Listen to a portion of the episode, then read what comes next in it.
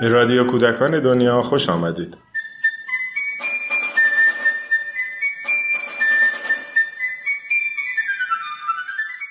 سلام.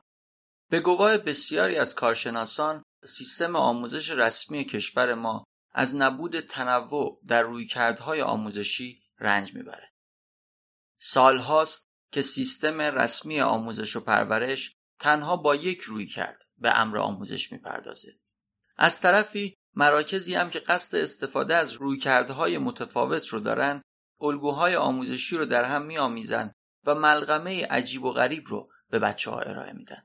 قافل از اینکه هر کدوم از این الگوها و رویکردها ریشه در یک فلسفه فکری متفاوت داره. همه این موارد خبر از این میده که جامعه آموزشی ما نه تنها تنوع رویکردهای آموزشی رو نمی‌شناسه بلکه درک درستی هم از مفهوم روی کرد نداره. بنابراین همچنان نیاز به شناخت مفهوم روی کرد و تنوع اون احساس میشه. در رادیو کودکان دنیا و بر اساس کتاب رویکردهای آموزشی نوشته آقای ناصر یوسفی به این موضوع می‌پردازیم.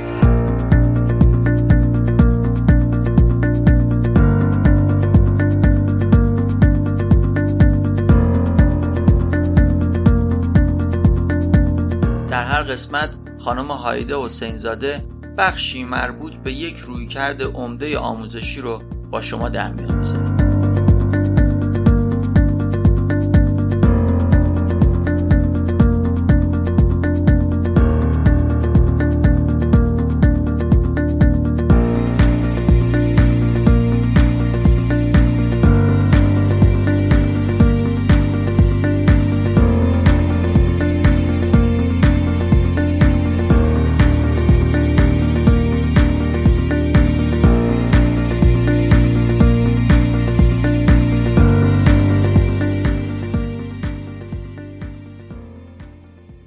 سلام نظریه شناختی زمین ساز کاربرد فراوان در حوزه تعلیم و تربیت شد. برونر یکی از روانشناسانی بود که نظریه های بسیاری بر اساس دیدگاه شناختی ارائه داد و به نوعی موفق شد تا اصول و مبانی تربیتی این نگرش را تبیین کند. بخشی از این اصول عبارت بودند از یک تجربه های گذشته در زندگی مهم است. نوزاد از بد به تولد با حواس پنجگانه در حال ارتباط با دنیاست. حواس او متوقف نمی شود و زمانی که به ظاهر بزرگسالان با او کاری ندارند حواس او همچنان در حال کار است. کودک در طی روز هزاران محرک را جذب می کند و هر محرک تأثیر خاص خود را دارد. همین محرک در روز دیگر معنای متفاوت به خود می گیرد چون ممکن است کودک در طی روز گذشته محرک دیگری را دریافت کرده باشد. این محرک های تازه موجب درک تازه‌ای از محرک قبلی می شوند. اینکه کودک چگونه در ارتباط با اولین قرایز خود جواب می گیرد راه های درک دنیا را برایش باز می کند. برای مثال فقط محرک گرسنگی نیست که می تواند تلاش و یا پاسخ به گرسنگی را به وجود بیاورد. اینکه قبلا چگونه گرسنگی او تأمین شده است؟ چه رویدادهایی رخ داده که گرسنگی خود را ابراز کرده و آیا با سختی یا راحتی گرسنگی خود را از بین برده است؟ مواردی هستند که بر رفتار بعدی کودک تاثیر می‌گذارند. بدین ترتیب کودکی که گرسنگی را با ناامنی تجربه کرده است با کودکی که در فضای امنیت بوده است کاملا فرق دارد.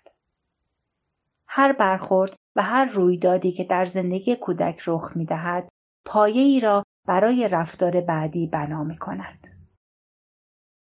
هرچقدر کودک از دوران نوزادی در برابر محرک های مختلف باشد، ارتباط های متنوعی برقرار کرده و زندگی فعالانه تری را تجربه کرده باشد، به همان میزان غیرقابل پیش بینی می شود.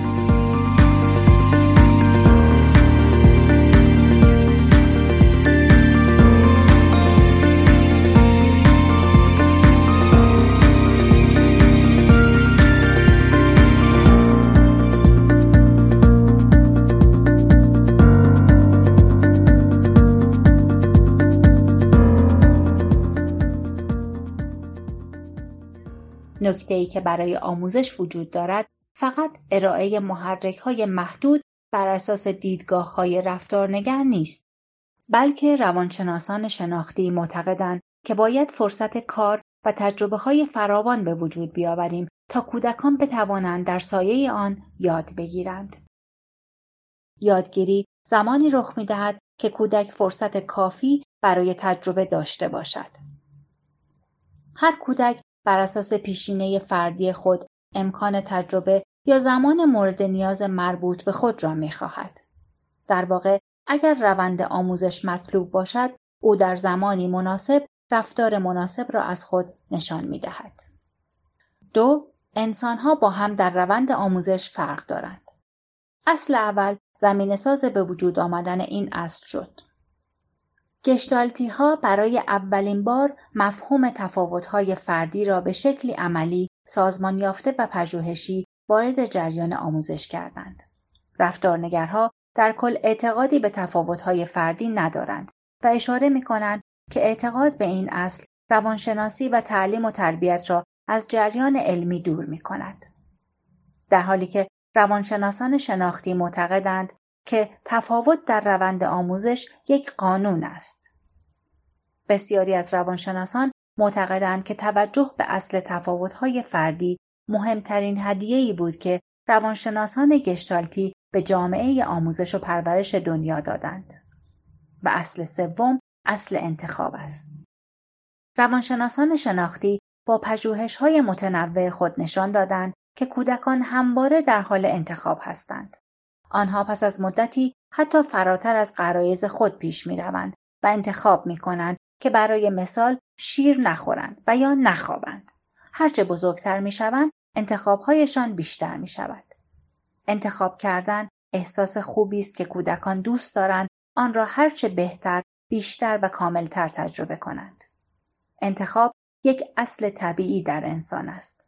اگر این اصل را قبول داشته باشیم طبیعی است که انسان می تواند در جاهایی انتخاب کند که به بعضی محرک ها پاسخ ندهد و یا حداقل پاسخ از پیش تعیین شده ندهد. از سوی دیگر انتخاب یک حق است. حقی که رفتارنگرها آگاهانه نسبت به آن بیتوجه بودند و یا سعی می‌کردند که به شکل غیر واقعی موضوعی را به عنوان انتخاب تحمیل کنند. با گرفتن حق انتخاب از انسان در حقیقت چیزی غیر از یک کالبد توخالی از او باقی نمیماند.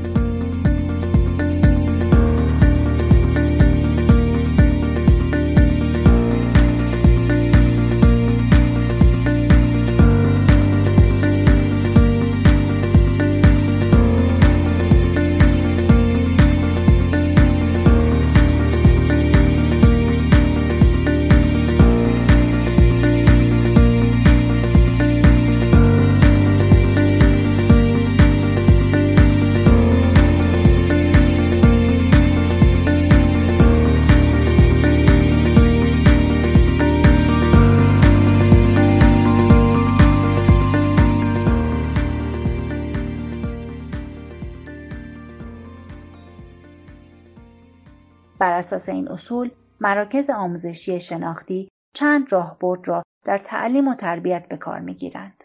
راهبرد اول آزادی کودک در روند آموزش است.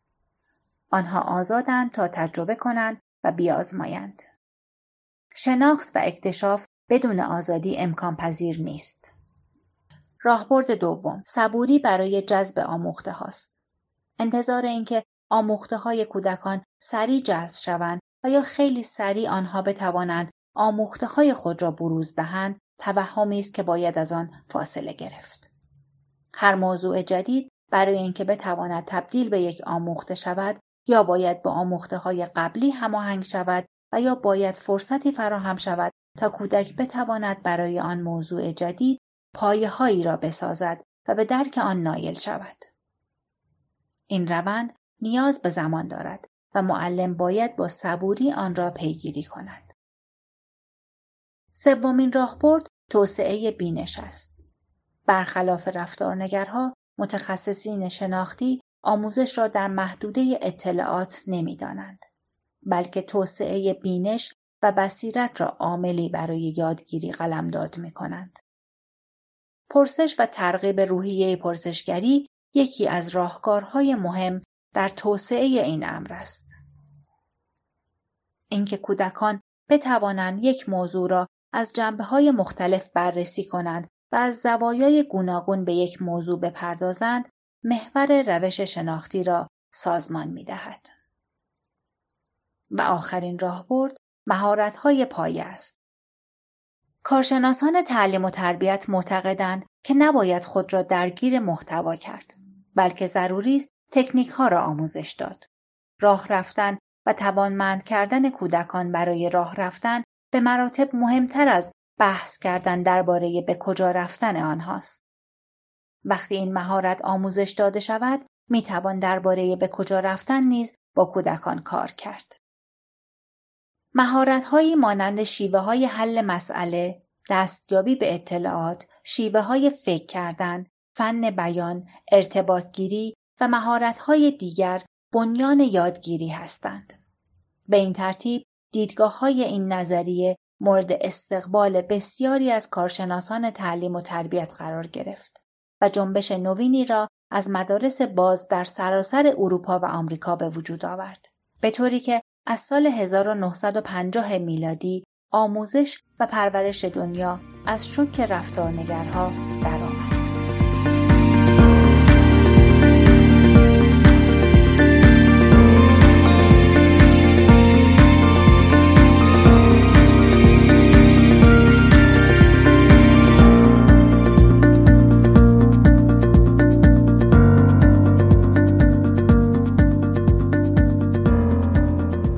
اطلاعات بیشتر می توانید به کتاب رویکردهای آموزشی نوشته آقای ناصر یوسفی مراجعه کنید.